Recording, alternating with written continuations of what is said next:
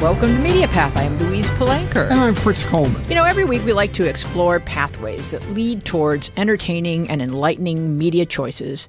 And this week we are heading out to trails and outposts where action and adventure await, and where Roy Rogers and Dale Evans astride Trigger and Buttermilk will fill our hearts and our dreams with excitement and wonder. We are welcoming Julie Rogers Pomilia, whose new book is called Your Heroes, My Grandparents.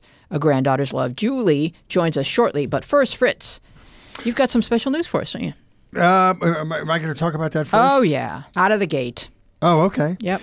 Well, I'm very happy to say that I have a uh, an hour comedy special that was uh, purchased by Tubi, which is part of the AVOD universe, advertiser supported video on demand.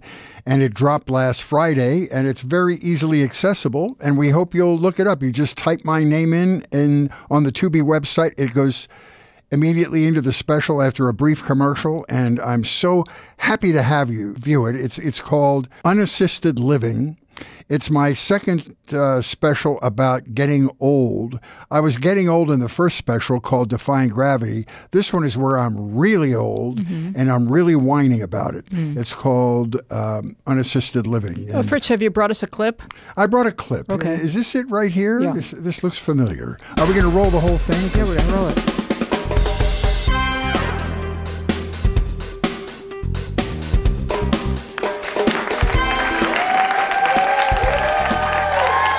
Every conversation I have includes a medical update. hey, Bob, how's that new sprinkler system you put in out of the house? That's funny. I just got out of the hospital getting my own new sprinkler system. I used to have drip irrigation. Now I have a rainbird. my best friend since elementary school became a vegan could not believe it. He only eats vegetables now that volunteer to be eaten. vegetables that carry donor cards in their wallet. and he invites me to his house for a barbecue. I thought, mmm, a vegan barbecue. I tried to get out of it. I said, you know, I'd like to, but last Thursday I tested positive for pork. I'm now using a pill caddy for my medication the little plastic box of the days of the week. I look at this thing and I weep. Up until a year ago, I was using it for fishing tackle.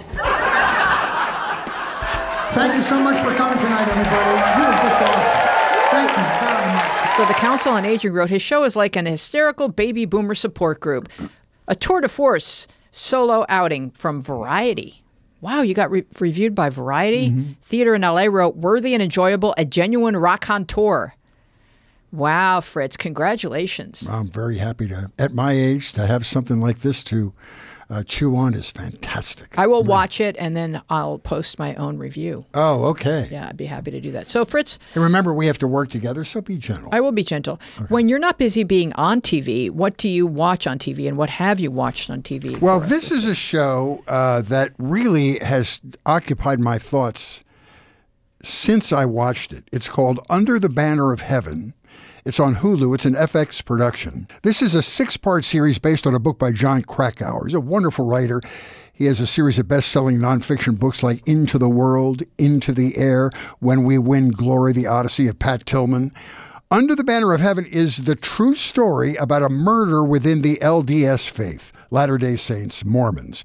It stars Andrew Garfield, a police detective, Jeb Pyre. He's investigating a murder of a young Mormon mother, Brenda Wright Lafferty, and her baby daughter in the Salt Lake Valley. Detective Pyre is himself a devout Mormon. And as he goes along, he uncovers truths about the origins of the LDS church and, and the violent consequences of unyielding faith, not only in Mormonism, but in other fundamentalist type religions. Brenda Lafferty was a confident, spirited wife who was trying to make her own independent decisions in life, which goes completely against the role of a Mormon wife who's supposed to be subservient and obedient to her husband. This series is like a version of Succession played out in Mormon life. In flashbacks, the story shows the history of Mormonism, including the life of founder Joseph Smith. It's really interesting historically. The only fictional person actually is Detective Pyre. He's really the most interesting character, too, because we watch him go from devout Mormon to having a real crisis of faith as he uncovers more of these crimes. Andrew Garfield is such a skilled actor. It's fascinating to watch him go through these changes. It's a timeline of how the first Mormons had to struggle to find a permanent home, and they were thrown out of different cities and different states until they found their true Zion in Utah.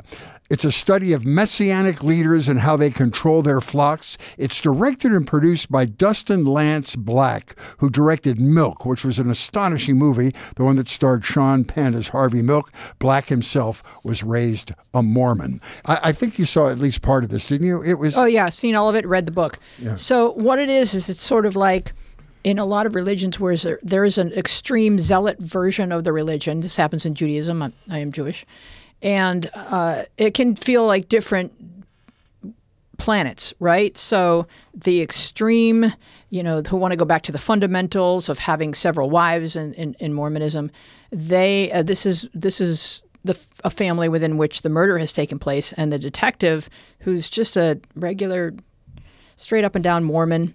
He is investigating, but he's getting pushback from the elders who just want anything with the word Mormon attached to it that's unsettling to just go away. And this detective is determined to to solve the do his job and, and solve the the murders, and therein lies the conflict. So it's absolutely uh, brilliant and, and so well done. Yeah, and the conflict is very current because there's a big fight between the regular LDS Church and the FLDS, which is the fundamentalist. Mm-hmm.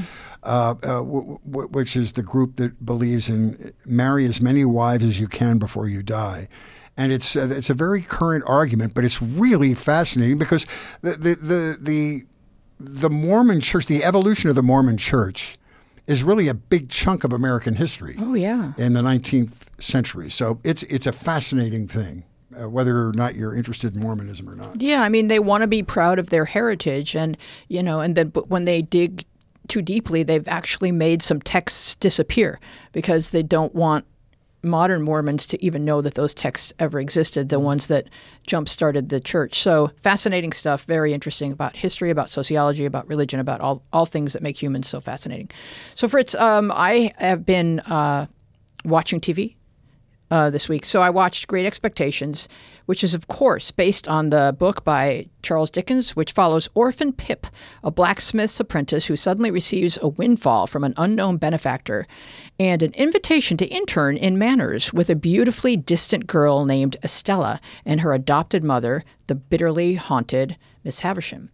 Pip's dream is to enter London's high society and become a gentleman. The book is a scathing indictment of Britain's cruel and unbalanced class structure. FX's Great Expectations is a six part adaptation. Pip's starry eyed ambitions find him at the mercy of the twisted heart of Miss Havisham, whose heartbreak has left her hungry to inflict similar pain on all men. Using people as chess pieces, she entices Pip with the possibility of a high class life and with the elusive beauty of her adopted daughter Estella whose darkened soul is only too willing to engulf Pip's. Dickens's novel was first published in monthly installments, which kept readers eagerly awaiting the next chapter and able to binge the entire story upon the book's release in 1861. There have been 28 stage and screen adaptations of Great Expectations. Without having seen them all, I can promise you that this FX version is the grisliest. Yes, Dickens paints the London of 1860 in gray and fog, despair and brutality. But this version takes that palette and douses it in sex and violence, and then violent sex. Uh, you ha- you will actually hear your own voice saying out loud, "Is that really in the book?" And when you do, the answer is no. Come on now, FX. This is classic literature and kids are watching. So, you, gentle listener, be forewarned and brace yourself with gritty expectations. The FX version ends differently than the book. So do enjoy both and your choice of additional adaptations, including, are you ready for this? It's a long list, Fritz. It's almost like the list of Roy and Dale merchandise. Are you ready for the list? Here we go. 1934's version with Philip Holmes and Jane Wyatt. 1946's with John Mills and Alec Guinness. 1974's with Michael York and Sarah Miles. A six part miniseries in 1989 with Anthony Hopkins and Jean Simmons. A 1998 version with Ethan Hawke, Gwyneth Paltrow, Anne Bancroft, and Robert De Niro set in New York, where the Pip character is called Finn. And a 2012 adaptation with Ralph Fiennes, Helena Bonham Carter, Jeremy Irvine and Gillian Anderson. The newest version of Great Expectations is a heck of a ride, and it is on FX and Hulu. Let us now welcome teacher, musician, performer, writer, and celebrator of Western culture, Julia Rogers Pomilia, whose new book is called Your Heroes, My Grandparents, A Granddaughter's Love. Welcome, Julie. Hi, Julie. Hi, I'm glad to be here. Thank you for having Where, me. what, what town are you in? I am at the foot of the Sierra Nevada uh, mountains, and so my reception's not real good. I'm in Nevada, but I'm on the backside of Lake Tahoe in California. Oh, nice. Is, Yeah. it, is it very beautiful? It's beautiful, but I'm a Southern California girl through and through, and I lived there all my life, and this is really hard to adjust to this kind of weather. Well, you Oh. grew up in Montrose, right? Yeah, I did. Yeah, my Um, grandson lives there. That's a, just a cool little community. I love it. It's It like stuck in the is. It's 50s. just like a little charming little town Mhm. that um just never changed, Yep. except for the fact that the 210 freeway Oh, now goes through where our house used to be. yeah, so no, Oh, no. wow. It tore up that's the why we had to foothills. move.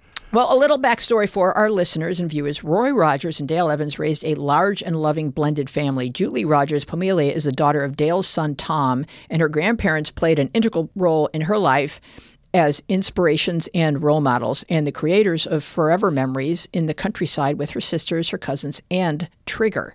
So I know that in your book, you know, you started writing this as a gift to your sons. And mm-hmm. tell us how it began to evolve into something that you wanted to share with the rest of us. Yeah, it never occurred to me because I didn't see myself as a writer, but I love to write. I wanted just to give it to my sons, and I go to these Western festivals still throughout the year. And each time I tell stories and sit on panels and things like that, and people would say, Oh, you've got such great stories. You need to write a book. And I'd say, Well, I am actually writing a book, but it's to my sons. And all along the way, people would say, "No, no, no, no, no. You need to you need to publish it so that everybody else can read those stories too." And at first, I didn't take it seriously because I thought, "Well, what's so different about my life?"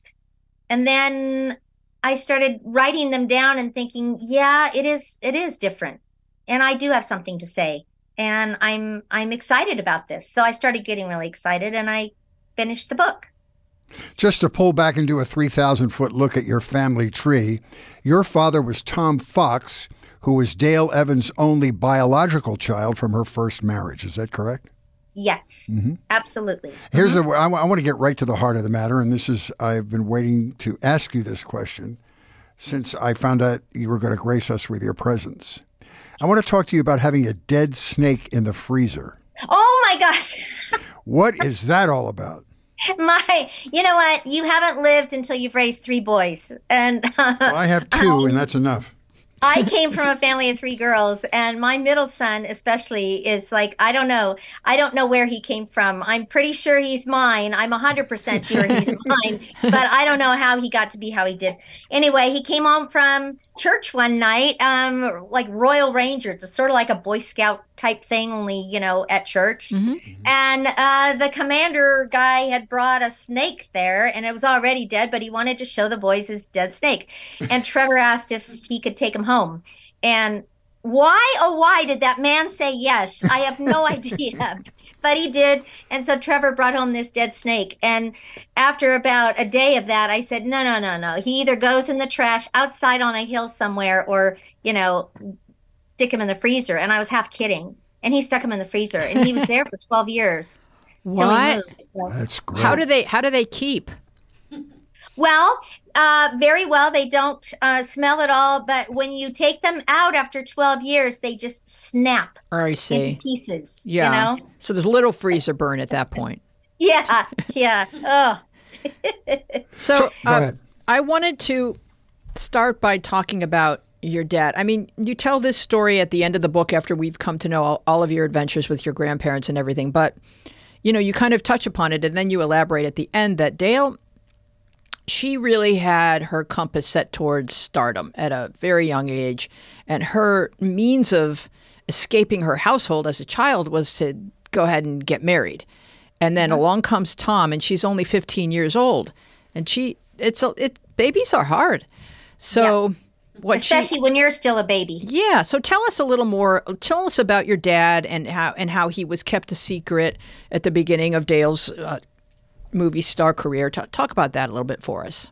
Well, you know, my dad is was just an unbelievable person. He could have been very bitter and resentful, and you can always blame, you know, you're growing up on what you are now, and he never did that. He just was thankful for each day, and he didn't keep things long. And so he got passed around quite a bit at the beginning. And then when he finally went to live with her, the people in Hollywood, when she went to Hollywood, uh, she wanted him to come with her. And he was in middle school.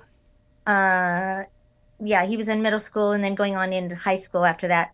And uh, the people in Hollywood said, oh no. Uh, uh, back then, you know, it was very uncommon and not not really well accepted to be a single mom mm-hmm. of a son and be so young. And, you know, they frowned upon sometimes even women working outside the home. It wasn't a big liberated women's time at all. Mm-hmm. And so she was kind of a trailblazer in that way, not intentionally, but she just wanted, she was pursuing fame at such a cost. And uh, so they said, no, you're going to have to pass Tom off as your brother. He's your little brother because he looks like your little brother anyway, because there's only 15 years difference between you. Yeah. So he said, Well, mom, she went back and told him that. And he said, Well, mom, y- you need to do what you need to do. And I understand that. He said, But I have a hard time lying about that. That's going to be hard for me. So I will just make myself scarce. And when the paparazzi came around and interviewers and things like that, he just kind of slipped out, you know, into the back recesses of the house. And what an involved little kid. Wow. Yeah. So he was very uh, wise for his years or whatever. He was mm-hmm. he was um, he was dealing with it better than I can even imagine because he called my great grandma mom and he called his mom Frances, mm. but yet he knew that was his mom. Yeah. So it was just kind of it, it would have really messed somebody else up, yeah. but he just just kind of went through it and uh and he was there for her when she got into the marriage with my grandpa and now all of a sudden she's a stepmom to these two little girls and a baby where the little girls were not having it at all. Like this is not yours.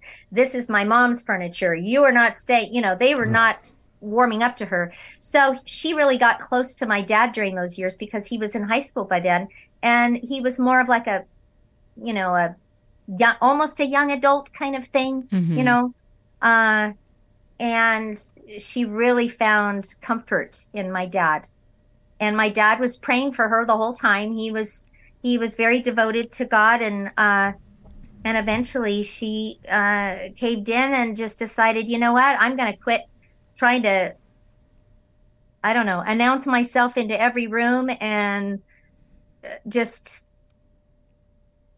you know, get rid of everything for fame. She wasn't the only one that did that. Not only relationships with children, but homosexual relationships. Everything was a secret in Hollywood. Oh, it yeah. was impossible oh, yeah. to be yourself. Yeah, yeah, definitely. It was just they said, "Oh, you're not going to be, uh, you're not going to be wanted by the public. They're not going to like you. Mm-hmm. You're not going to be a star." Mm-hmm. And so really there was hard. a lot of fear back then, and a lot of homosexuals, a lot of uh, gay people that were really uh, uh hurting Oh, absolutely. Yeah. yeah. You, you, weren't allowed to be yourself. You uh, could uh, not uh, be yourself. And she could not be herself. And my dad, consequently, you know, was drug into that. And it was a tough time. Yeah. But they got through it. And uh, they had a beautiful relationship. Was, I, I, want to talk about Dale. Dale, if you look at the arc of their careers, um, Roy probably had a quicker rocket to stardom when he filled in for Gene Autry when Gene had that contract dispute with Republic Pictures. And so Roy filled in for him to star in that movie, and and then you were off to the races. But your grandmother Dale had a had a more difficult time getting traction in Hollywood. She was a singer and an actor, and really didn't get notoriety until she became the the staff singer on the Edgar Bergen Charlie McCarthy show. So her she struggled not only with with your dad, I mean that that responsibility, but trying to get her traction in in uh, show business. Yeah, she she was she was not very successful in anything she did. She was literally, you know, clawing her way up to the top of whatever she was doing. And, you know, it didn't work out very well. And she finally got to Hollywood because um, she was doing a show with Ray Bolger, who had just finished his stint on uh, The Wizard of Oz as the Scarecrow and uh, she was on stage with him and he was very well liked and she wasn't getting the reviews like she wanted and so he came to her dressing room one night and said you know dale you need to you need a song that is that just makes you stand out of the crowd. Do you have anything that you've written? And she did and so he said i'll stooge for you up on the the stage and you can sing it to me. And it just went over so well. Somebody mm-hmm. at an affiliate of cbs was in the audience that night and that's when she started uh, rolling along and they picked her up on national radio. And then somebody in hollywood saw her and thought oh she might be the new fresh face for hollywood. And they wanted her to screen test with fred astaire. So she came home and talked to my dad about it. And she was off to screen test with fred astaire even though she couldn't dance. And you know in hollywood there's a saying you fake it till you make it right? Well you know i think she knew she couldn't fake this so before she even got to the screen test, she's finally said, "All right, all right, I, I can't dance well enough to be doing this with Fred Astaire." and and then she said, "And I'm not 28. I'm not 21. I'm 28, and I don't have a brother. I have a son." Well, they got really mad about the son part. That was the worst thing ever. Mm. And uh, so that's when they just said, "No, no, no, no. You keep him a secret." And then they also said, well, since you can't dance, can you ride a horse? oh, sure. I'm from Texas, aren't I? Well, she couldn't ride a horse either. So she was back into it. And she showed up on set, and Grandpa was very much a gentleman, but he said, wow, she didn't know one end of the horse from another. She didn't know what side to get on. And when he saw her trot off on uh, the horse she was on that day to start with, he said he never saw so much sky between a woman's rear end and a horse. he was all over that saddle, about ready to come flying off. So she had a lot to learn, but she was she had guts, man. She was, and that's that was her personality with everything. She just went for gusto uh, for everything. She was she was a very determined person, oh, and I yeah. think she she always knew what she was capable of doing if given mm-hmm. a chance, and she was going to get herself that chance. She wasn't going to wait for someone to hand it to her. That's right. But talk a little bit, if you would, about what the Roy the Roy Rogers and Dale Evans show meant to America in the 50s. It's the dawn of television. We've just won World War II. People are coming home and starting their families. And this is the first generation of kids that are growing up watching TV. And they had three channels to look at and one of them had Roy Rogers, and there there wasn't a kid in America that wasn't obsessed with this. So just because we live in times where everyone's looking in a different direction, just describe what that must have been like for them to be at the. I think part of it was that there weren't so many choices. You know, today there's a million choices out there, so mm-hmm. all of the fame is kind of spread out. Right. Um, and back then, it was very focused on westerns. Westerns were the genre that was up and coming and the the popular thing and i don't think they realized how much of an effect they would have until it just kind of exploded um and uh, Roy Rogers and uh, Hopalong Cassidy were two of the only shows my parents would let me watch on Saturday morning. If I wasn't watching those two shows, I would be out mowing two acres of grass, which to me was purgatory. And oh, so, yeah, yeah. I would so, totally watch. to this day, yeah. to this day, the two songs that bring tears to my eyes are Amazing Grace on the bagpipes and hearing somebody sing Happy Trails. Happy Trails just harkens back to my childhood so much.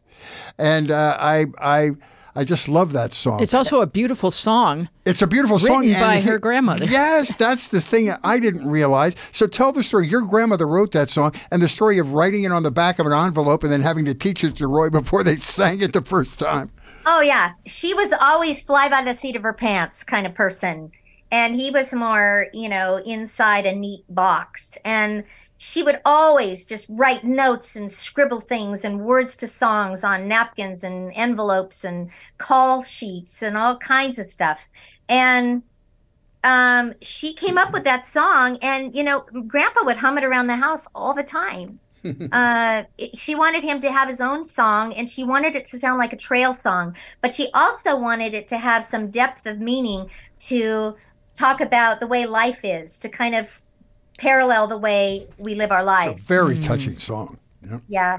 It's beautiful. Um, I She- didn't know she wrote it till I was 20. Yeah, So- I love that. Tell that story of you, you and your college dorm, and the disc jockey has to tell you what your grandmother's done. Yes, I was doing my homework and I hear this pop out of my radio that Dale Evans uh, wrote that iconic song. I said, "Are you kidding me?" And I went to the phone. I said, "You wrote that?" She said, "Wait, wait, wait. Wrote what?" I said, "Happy Trails." And she said, "Well, yeah." And there was silence. It's like, what? Like, what do I say? Well, I said, "You never told me that." And she said, "Well, baby, I just didn't think it was that important." oh, I said, you know, nobody in this family tells me anything. I, I have to find out from other people outside the family. And we had a good laugh over it and we had a good talk. But um, yeah, we just kind of, I thought everybody's grandpa had a TV show when I was growing up. and so my Oh, mine- normal was. mine was did of- not. Just so you know. yeah, well, okay. Mine- yeah, My normal was a little bit skewed uh, off center. It wasn't the norm for people to have grandparents that had a TV show, and and on and on, you know, with that. And um, so I I didn't really know what to think until after I became an adult and I started looking back on my life Right. a lot of things became more clear and more poignant to me and more precious than even when I was going through it at the time. How old were you when you discovered that there was fame in your family? I think you were in elementary school, and Yeah, a, a teacher exploded when she found out your grandparents were. Ro- Oh, he was on the Weekly Reader. The weekly readers, remember those those newspapers we used to get in school, and then it'd be social studies or something.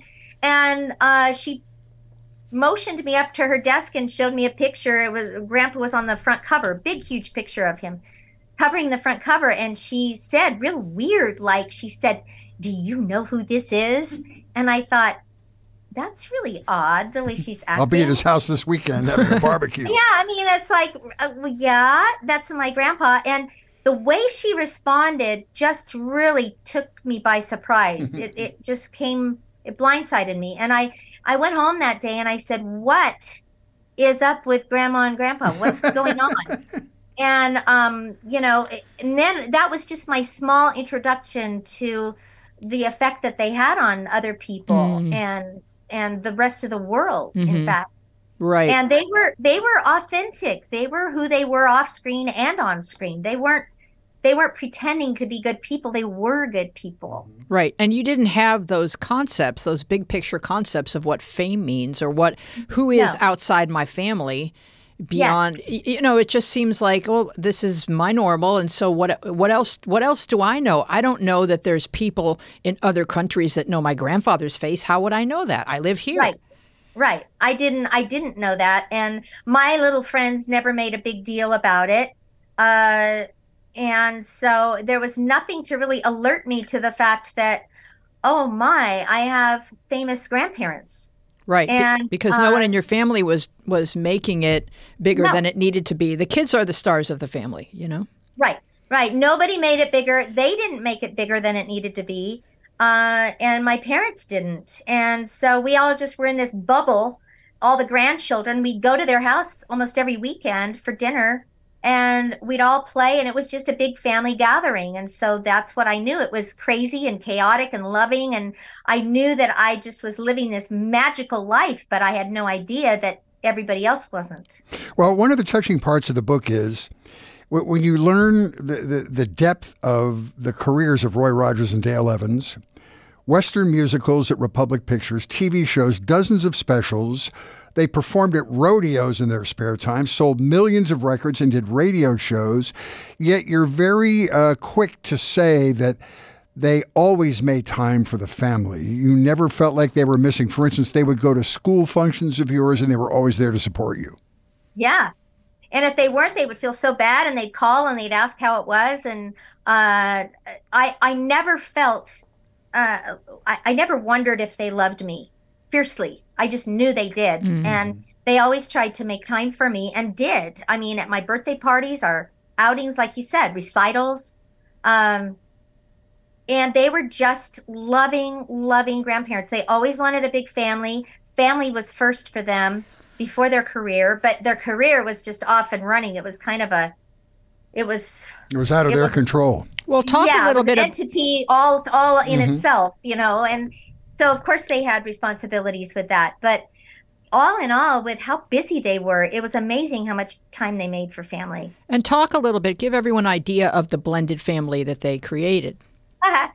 well, they they wanted a big family, both of them, and my my grandma had had dad. He was the oldest Rogers sibling. Grandpa had had um, uh, one that was adopted because they thought him and his second wife thought they couldn't have any kids. Well, then, as often happens, after they adopted a little girl, they went ahead to have another little girl and a boy um, biologically with him and his second wife.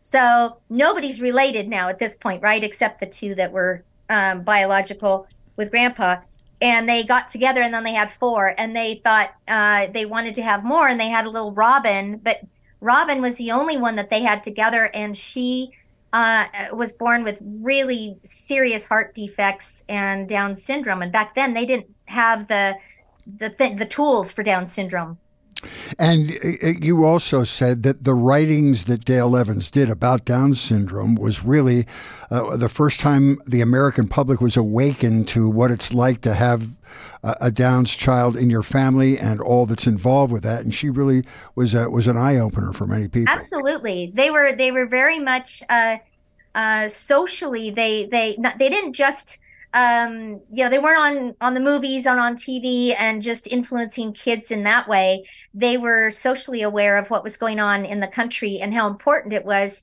to not lock these children away in institutions, which they did back then. Uh, the doctor said, "Well, where are you going to put her?" And he's like, "Well, what do you think I'm going to put her? What do you mean? We're going to take her home?" And they said, "No, what institution?" And he said, "We are not taking her to an institution. Are you kidding?" And so because of their their I guess perceived bravery in that area, which didn't feel like bravery to them, um, they encouraged a lot of, I mean, just millions of people around the country to start bringing their kids out and not putting them in homes. And and they started seeing a big influx of families at their rodeos that had children of all kinds with all kinds of special needs so grandpa went to the venues and said, okay, wherever we do a show, I want the first few rows uh, saved for families with, with kids with special needs. Well, did you so know that, that, Ju- Julie, this week was announced that there's a Barbie with Downs? Really? Yeah. Just happened. I didn't cool. know that. Mm-hmm. That's great. Think yeah. how far we've come. We've come yeah, so amazing. far, thanks to your grandparents. Yeah. You know, I mean, that makes me feel that just gives me chills because I know that they were on the cutting edge of that oh, whole oh, yeah. that mm-hmm. whole thing. Mm-hmm. Sounds like your grandmother was. Well, your grandparents were OG merchandisers, and I'm just gonna. This is yeah. this is this list is in your book, and I don't know if I have enough breath to get through this, but there were Roy Rogers gun belts, shirts, ties, scarves, socks, boots, chaps, jackets, pants, hats, jewelry, pins, blankets, toothbrushes, cereal boxes, flashlights, action figures, bedspreads, rugs, slippers, robes, pajamas, wristwatches, towels, dishes, tea sets, lamps, coloring books, crayon sets. The list just that's like that's about one tenth of the list. Julie, you had 12 Roy Rogers Little Yellow Golden records, but you you really just put one song on on repeat, didn't you? Yeah, I only wanted one song, and I don't I don't think my family liked that very much. Isn't it just such a tragedy that you have to buy the whole album to get just the one get song you Swedish like? Rhapsody. Yeah, that was the one song he sang that I was just like focused on. I was obsessed with that song when I was little. And I had a Roy Rogers horse, you know, the springs that would rock back and forth like this. Oh yeah. And I'd get up seriously first thing in the morning, get on my horse throw that record on, give it a few spins, and keep repeating on repeat. And my family was about ready to kill me. What's the most valuable piece of Roy Rogers, Dale Evans memorabilia you have in your home? Wow. Well, you know, I think The think Playhouse, the Roy Rogers Playhouse. Oh yeah, that was cool. You said I think that was really a special memory because um, Grandpa used to go in there with me, and I'd serve him, you know, tea and cookies or whatever, milk and cookies. Um, and it never occurred to me that Roy Rogers was sitting in my Roy Rogers clubhouse. It was just Grandpa and me, you know, hmm and he never pointed to that or made reference to that or anything. He was so lovely. They both were, and he was such a grandpa, and so was so was Grandma. Um, There's a great picture in your book where uh, President Eisenhower had a birthday party yeah. for David, his grandson, that we all grew up with because he was married to Julie Eisenhower. Uh-huh. Uh, and uh, and it was a Roy Rogers themed birthday party, and of course you have to have Roy Rogers show up at the Roy Rogers themed birthday party. I well, thought, that's right, That's big especially if you're the president, That's right? a big So- time. yeah, they they were there. You know, they could go to the White House, spend the night there, and be special guests, and then the next weekend they could be on the floor with me in my living room playing Old Maid with me, and they did. I mean, they just fit.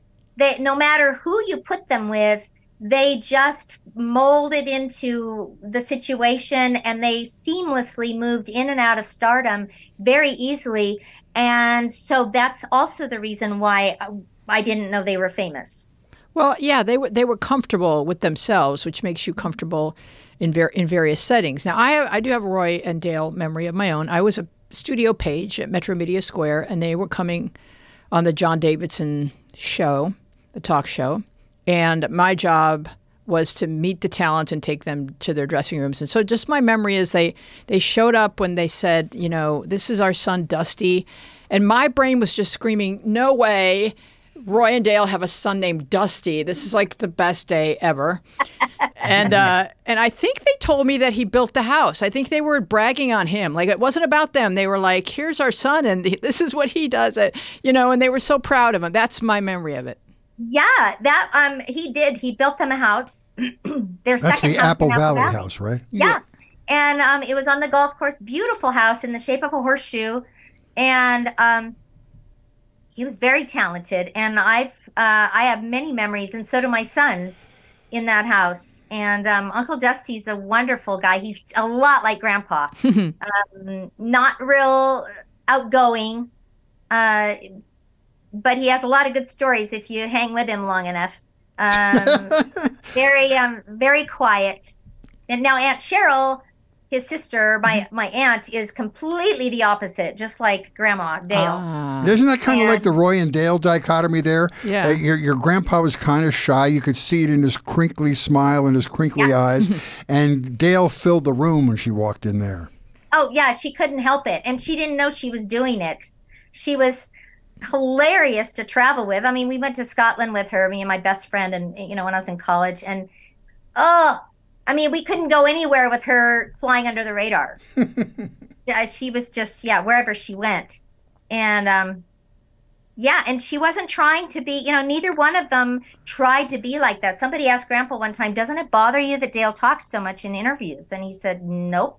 Because it gives me enough then I time don't to think have what to. I want to say. Yeah, They complimented each other. They did. They really, really did. So Roy, before he became Roy Rogers, was Leonard Sly, which is one of the great names. If I was going to start a hair metal band right now, I would want Yeah. the lead singer to be called Leonard Sly. When Leonard did he change his name, and who who convinced him to do that? Um, how he changed his name? You know. Yeah. mean? So w- when did that occur? Early. Um, well, he he was Leonard. Well, first of all, his mom said till the day she died, she said, "I named you Leonard, and I'm going to call you Leonard till the day you die." So none of this Roy stuff. So she was the only one that ever called him Leonard. oh, Um, the the name came about when he started kind of looking at going into the movies with his singing group and maybe going a little bit farther with it and he thought well i'm going to make a different name i'm going to make myself a name and it's going to be dick weston well he made that up i don't know how i don't i should have asked him one time but uh, he went to the studio when he did get the the position uh, that Gene, you know, when Gene was having the dispute with the studio, and they said, "Well, first thing, we don't like Dick Weston. We don't like that name. You got to change your name." So they came up with he. They said, "Do you have another name you want?" And he says, "Well, I really, really have idolized Will Rogers all my life." Mm-hmm. And so they said, "Okay, Rogers. All right. Well, what goes with Rogers?" And they just sort of came up with Roy because it kind of flowed off your tongue. Mm-hmm. I want to talk about your grandfather singing because I'll tell you, I just love the Sons of the Pioneers. Mm-hmm. And every weekend on Sirius XM radio, they have the old Western uh, movie and TV show soundtrack for an hour from 5 to 6 o'clock with Ranger Doug.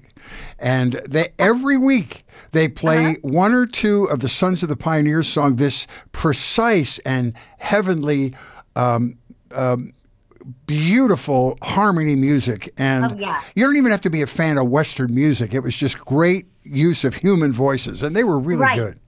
and the instruments didn't take over. I mean, they had instruments, but it was very acoustical, Mm-hmm. and uh, and the voices just blended beautifully. And That was his it- first fame, right? Working with Yeah. them before, yeah.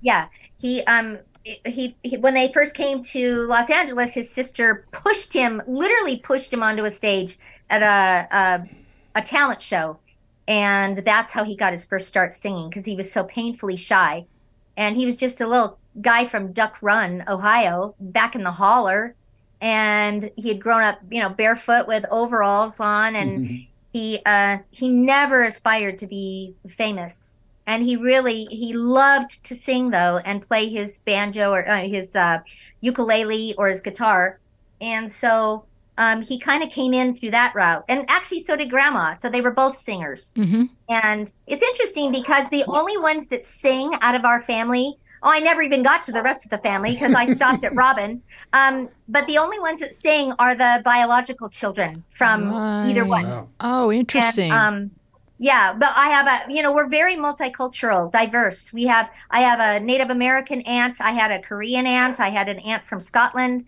My uncle had special needs because they adopted him from a home from abused children because he was mm. beaten badly in his head when he was little mm. and abandoned.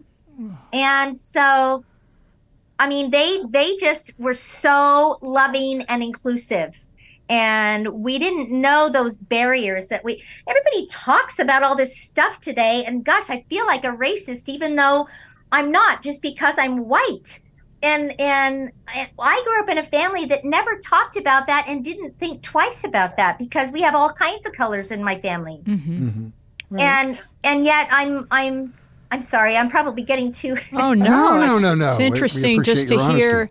You but know, I, I just feel very strange when people kind of look at me and and just think, you know, right off the bat, oh, you must think this way because you appear this way. You're middle class. You're light skinned. You're this. You're that. Well, I would say to you, don't assume that you know what they're thinking because you think they're looking at you and thinking something because then you're going to get ahead of things and create something that doesn't exist. Ex- Well, people have told people have told me that. People have said you probably don't know, you know, what what variety is or what you know Well, culture different that- cultures are. and just say you don't know my lived experience and if you're interested, ask me Right. and I'll tell you. Yeah. Because we we grew up in a very very multicultural family. Mm-hmm. And, and speaking Um, of backgrounds, one of the interesting facts, a sort of a darkly ironic fact, is that Dale Evans was brought up in Uvalde, Texas, which was the scene of that mass murder. Oh, a couple of horrible. weeks ago. Yes, when I heard that, I just I just my heart stopped. I just I thought that is such a sleepy cute little town. I mean, at least when I was growing up Mm-hmm. and it's just unthinkable, you know. And my grandparents would be so sad today. Mhm. You know, it was a different day back then. It was a different time. And and I have such memories of, of being feeling safe. Of course you do feel safe when you're a kid anyway. But um you know, we played until the streetlights came on, and and you know, I knew that all the adults in my life were taking care of me, and I was, life was good. hmm I got to ride Trigger. You know, what else do you want? Hello. Yeah, you got to on. where I trigger. Yep, and yeah, and talk a little bit about uh, how your grandma said to you, to your grandpa, "All right, we need to get this stuff out of the house. Why don't you Oh. buy a museum?" And so he did. She did. That's exactly the conversation. You've got to do something about all this stuff, Papa, because you've got way more stuff than we have room for. Go go buy a bowling alley down the street and make it into a museum and he did. And that was the first museum. And it really was therapeutic for him because they had just lost three of their children and Trigger. And he started putting things in the museum, and it was this safe, preserved, peaceful place to walk through in the morning by himself before it opened to sort of reminisce, you know, and kind of heal a little bit because mm. his heart was really hurt mm-hmm. during that that first move um, when they first moved up to Victorville, and um, and I think that really helped him a lot. And it was great for the family because it was like a living scrapbook because all the things that were in the museum were things I had grown up with on the ranch in Chatsworth. And all so, contained hundreds of memories for him. Oh, each, each item. Yeah. Yeah. So he definitely did the museum for, for himself. And people, sometimes people were a little critical of the type of museum it was. It was a little kitschy, a little, uh, you know, homespun. Well, that was that the time was, when they were famous. That's yeah, that's but it was it was kind of like crusting. But the cool thing about it was you, you go to the museum and you could look at all of this memorabilia, but you could also look at Roy Rogers because he liked to get up in the morning and, and go there. Hang out so at the people museum. people got to celebrate their childhood with him. With him. And that yes. was so cool. And he used to love that. He'd go and he'd people would be looking in a case and talking and he'd just stick his head between the two of them, you know, and start talking and they would what? just turn around and they couldn't believe he was standing there. Oh wow and yeah. um, he he really loved that. He always said too that if it weren't for the fans, there would be no Roy Rogers. So he never forgot to be grateful. He never forgot his roots. Um, he didn't lose himself in Hollywood, you know, in his image or anything. So they were very grounded. Let's put to rest the great trigger myth. Trigger is not stuffed. He's preserved. He's mounted. But, he, but he's not mounted, the product. Fritz. Preserved and mounted. Yes. Yes, he's preserved. He's not the product of a taxidermist. And yeah. tell that because that I mean, up until I read your book, I thought that was true. That somewhere in one of your homes, there's a dusty. There's there's Trigger. we have to dust him off every week. Oh my God. Oh my no. So, but but but. Before before Trigger even died, you had like a plastic cast, or I don't know how right. you I don't know right. how you did, did that with a with a living horse, but you did that. Yeah, he had somebody. The, you know, professionals come in and they they you know take a measuring tape and they do all the measurements of the horse, and then they come up with a, a life size exact replica of the horse, and then you know they stretch the skin over. And it sounds disgusting, but when you go to a natural history museum, you know that's what they oh, do yeah. with those animals. Mm-hmm. And um, you know, Gene would give him a bad time. Gene Autry was his friend uh, they just it was just a myth that they were enemies because they sold more magazines that way. But um, but anyway, he he just said, Roy, I don't know why you went to all that money and trouble to do that. Just stick them in the ground, you know, to be done with it. And Grandpa just couldn't do that. He was too sentimental. And Gene was a better businessman. You can tell just by the Autry Museum in Burbank. Uh, it's beautiful. It's oh, a it's completely gorgeous. different and, and, it's a great location for Southwestern art in general. You know, Native Absolutely, American art's yeah. a beautiful place. And his is more encompassing of like the Vaqueros and the, uh, you know, the oh. cowboys from Mexico, all the mm-hmm. different kinds of real cowboys, not just mm-hmm. screen cowboys. Right, right, right. Okay, so yeah. it's more of a cultural. Uh, it's a more of a cultural thing, and they have events there and stuff. Grandpa's was totally just a homespun. This was our life kind of. Here's thing. our basement. Come on in. This yeah, is yeah. What you what, find was it, there more than one trigger? Um, there was, and you know, at the time, it's kind of like Lassie. There was more than one Lassie. Yeah. There was more. But they than had to one... match the spot. They had to match the coloring on Trigger, otherwise they nobody had to would have bought match the coloring. But if you really, you know, those of you who are really horse people, you can tell from the blaze, from the markings, from the the stockings or lack of the white stockings uh, that they had. Um, they had about seven or eight actually wow. that were in the barn waiting just in case for emergencies. Oh my god! But they only had two, and really one that was used the most out on the road because by the time they started going out on the road, Trigger was getting older, and that's not kind to do to a horse. No. To make him travel cross country, it's hard on their knees.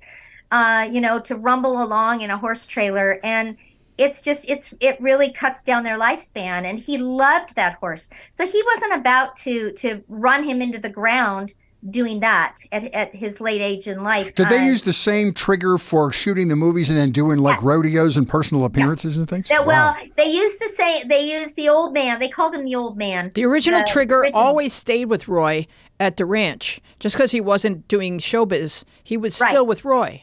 He was still with Grandpa. That Yeah. was his horse. There was something magical between the two of them. Something a real deep bond between the two of them that he did not have with the other horses.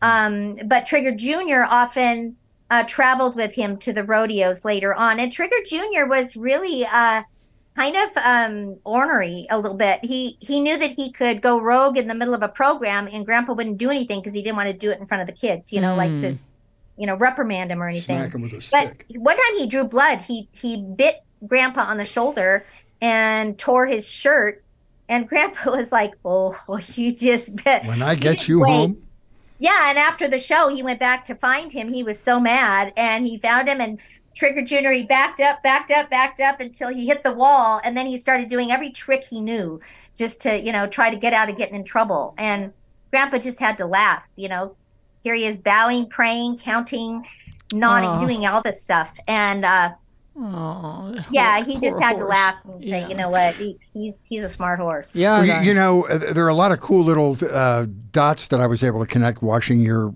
reading your book, and then having watched the show a century ago when I was a young person. But uh, so the big names were Roy and Dale, and Trigger and Buttercup, and Buttermilk. also Nellie Bell, the Jeep that they used in that TV show. And I found out from your book that Nellie Bell was actually part of the ranch out in Chatsworth. They used to drive that Uh-huh. thing around the ranch. Yeah, they would keep her out there, and um, she would often um, die. I, I took her out, um, my sisters and I, one time when I was, you know, old enough to drive, and um, and she got, she got, you know, she stalled, and I thought, well, here we are, you know, it's Nellie Bell, and um, yeah, they kept Nellie Bell out there, and um, Buttermilk was Grandma's horse. Uh, not as nice of a personality as Trigger. She didn't really like that horse so much. Um, he had been abused when he was a young horse and was on his way to be, you know, killed, Oh. uh, slaughtered, and they they grabbed him off the truck, him and a few other horses, to take him to Hudkins Stables wh- uh, that rented out horses for the movies. So he escaped by the skin of his teeth Wow. at the last minute. Now, your grandfather was an adrenaline junkie. Yeah. As much as he was, you know, a beautiful musician and uh, and and so good at so many different things, he he had a billion hobbies, and he lo- and he tell, talk about the day he took you out uh, on his motorcycle. Oh my gosh, that was so much fun. That was in Victorville, and he just poked his head around the door. It was kind of quiet around the house. We were all there, there, bunch of family, and he said, "Hey, you want to go for a ride?" I said, "Yeah."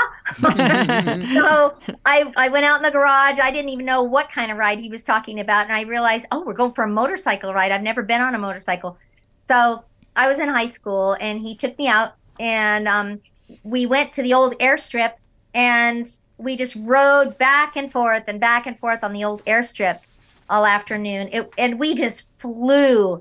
I mean, I had my eyes were watering and, and tears were coming out of my eyes because we were going so fast.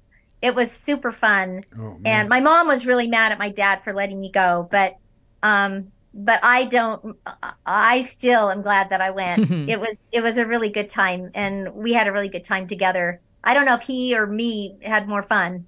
And then, But, uh, and then there's the day that you said for your for your graduation you wanted to go pheasant hunting with Grandpa.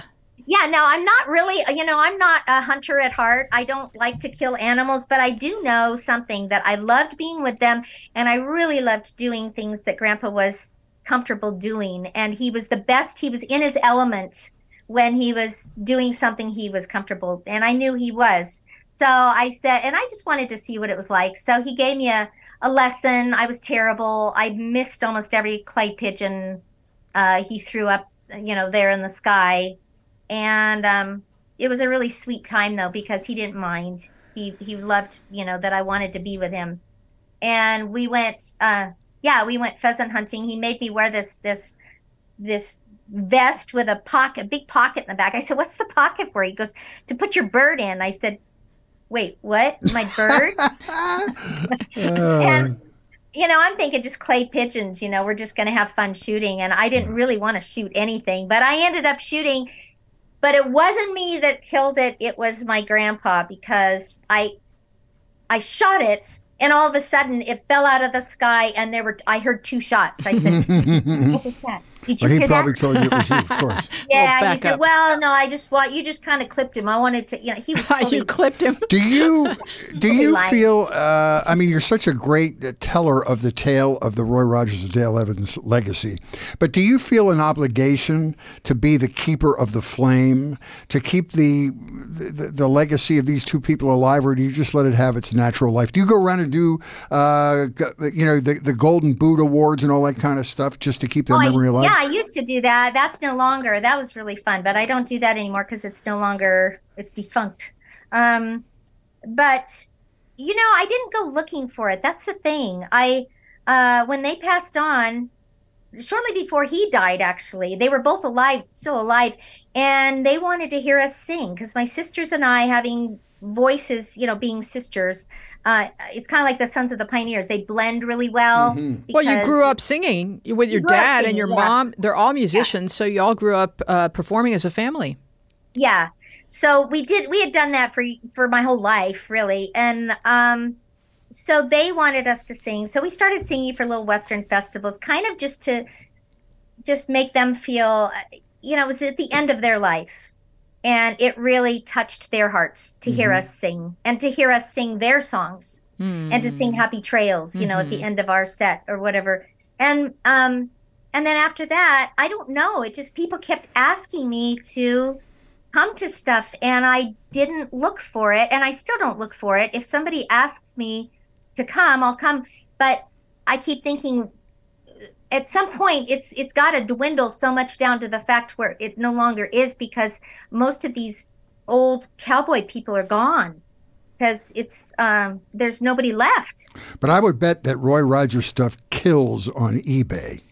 Oh yeah, Oh, what's the what's the hot item? Like what's the thing if the collectors are, you know, have almost everything, what's what's the one thing that they really want? Oh, if they have almost everything? Yeah. Well, there's a there's a board game that a lot of people don't have. Mm-hmm. Uh, that's a Roy Rogers board game and that's kind of scarce. You don't find that. I mean, you find lunch boxes and and horseshoe sets, rubber horseshoe sets, and stuff like that all the time. Mm-hmm. But there are, you know, there are some things like the board game that you don't see all that much um, or or kind of random trinkets that they made that you never ever see. Uh, I can't even think of one other than the mm-hmm. board game right now, but um, yeah, there are stuff. There there are things. Excuse me. Um, but there are collectors out there. Oh yeah. yeah. There's there's lots of collectors out there, and you can find a ton of stuff on eBay. Because at one time he was only second to Walt Disney in the amount of merchandise, like you were talking mm, about, um, mm-hmm. that he had out there on the market. Yeah, and he, and, had, he even started the NFL merchandising, which not and, very many people know. I also learned that really? before the Beatles, he had the biggest fan club in England. Yeah, in the, in the history of yeah, England. he was really, really a hit in in England, and they did a they did a rodeo tour over there. They met the Queen of England, and they wow. um, that's where they got Mimi, my aunt Mimi from Scotland. They brought her home as a foster child, oh. or to just a visit, and then she stayed wow. and became their child. Yeah, and I don't I don't know that Western lore is ever going anywhere because you can drive up to Gold Country and still find them putting on a Wild West show every Sunday. Mm-hmm. I, I, just I don't think it's I think it's a part of well, American history and well you know what's interesting is mm. I know now because of my grandparents I know quite a few people in the business uh, in acting who are still acting or used to whatever all all kinds of people and the one thing I keep coming across is that almost every male actor out there wants to do a western and be a cowboy. Oh, mm-hmm. see, they, they all want to do a western. That's and their, tell their, tell as as we close out our show, tell about some of the people who find out who your grandparents are, and then tell you what your grandparents meant to them.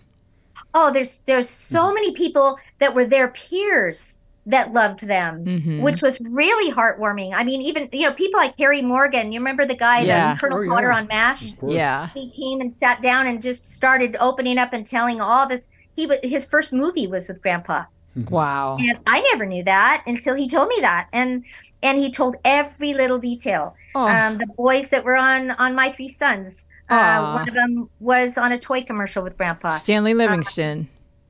Yeah, and and um and on the Fall Guy, Lee Majors wanted him so bad Hmm. on his show that he just kept asking, you know, giving, offering more money.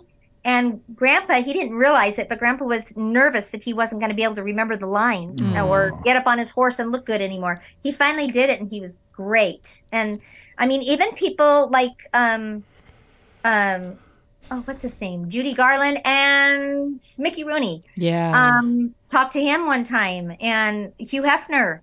Um, you know, very different lifestyle, but nonetheless, just really had kind. Of Oh no, he's to part of the fabric of American culture, yeah. and, Yeah, and so many interesting different way, connections. yeah, yeah, yeah, that's true. Could you Yeah. take your shirt off and ride Trigger through the, uh, Oh the mansion? God. No, I'm sorry. no. Yeah, no. but uh, but uh, there's so many interesting connections. Uh, to Wheezy's point, uh, westerns will never go away because I t- I think two of the brilliant westerns lately, sort of the modern era of westerns, were 310 to Yuma, which I've seen about 40 times, and also Tombstone is one of my Uh-huh. favorite movies of all time, in Yep. which Val Kilmer should have gotten an Oscar for playing Doc Oh, Holliday, so and good. Val Kilmer bought your grandfather's ranch in Chatsworth. Yes, he did. And I didn't know that until Val came on stage at the Academy Awards one time with a Trigger lookalike. I think he was a descendant, not of the real old man, because he never produced any offspring. Uh, Grandpa kept him a stallion, but um, but the other Triggers, uh, he was a, a product of. And Val Kilmer said right there on the on the program that night, you know, that I grew up on Roy Rogers Ranch, and I went, what? I don't remember you. And I called my uncle Dusty, and he Uh-huh. said, "Yep, that's true. They sold the ranch, and the Kilmer family bought it Oh, after wow. we all moved out. You know, so it was after me. Very wow. That's so awesome. Yeah, there's more in common than you think. No, it's really with, with everyone. When Roy Rogers has something in common with Hugh Hefner, you realize what a small Are you world it really is. that is very uh, unique. Yes. So, all right. So, where can folks find your book? I, I didn't see a Kindle version. Is that in the works, or Yes, you know, what do folks need to know? Yeah, it is. We're we're working on that. Um, right now, it's available in hardback and paperback, and it's on Amazon, uh, the website Amazon, and also on Barnes and Noble uh, website. And you and guys, I am even I am as we speak uh, trying to get a website up and running. Uh, I have the domain name. I just need to fill it in now. Uh, it's info at julierogerspomilia.com. And that's going to be where people can ask, they can buy a book and then I can sign it to them and just send it right to them. oh, oh that's very cool. great. That's oh, yeah. wonderful. All right. Well, here come your closing credits. Thank you so much for joining us. We would love to continue this conversation with you on Instagram and Twitter, where we are at Media Path Pod, and on Facebook, where our show page is Media Path Podcast, and our Facebook group is called Media Path with Fritz and Wheezy Podcast Community. You can find full video podcast episodes loaded with bonus visual content on our YouTube channel, Media Path Podcast. You can write to us at MediaPathPodcast at gmail.com. If you enjoy the show, please give us a nice rating in Apple Podcasts and talk about us over brunch at a dental cleaning or on social media. You can sign up for our saucy rag of a newsletter at MediaPathPodcast.com. Our website is new and shiny. Come look around, stay for a while, make it your homepage. We want to thank our wonderful guest, Julie Rogers Pomilia. Our team includes Dina Friedman, John Maddox, Bill Filipiak, Thomas Hubble, Mason Brown, Garrett Arch, Nick Broussard, and you. Our theme music is by me and John Maddox. I am Louise Palanker, here with Fritz Coleman. Be well and wise, and we will see you along the media path.